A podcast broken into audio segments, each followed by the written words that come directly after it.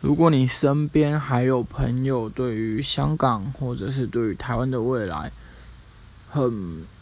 无感，或者是对于政治很排斥的朋友，不妨给他们看一下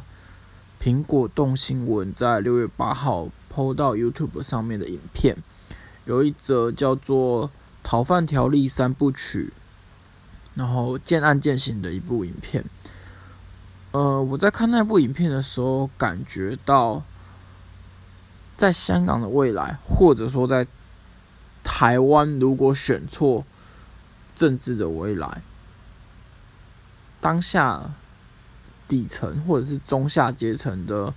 无助感、无奈感，我觉得会是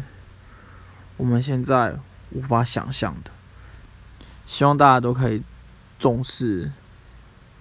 政治这件事情。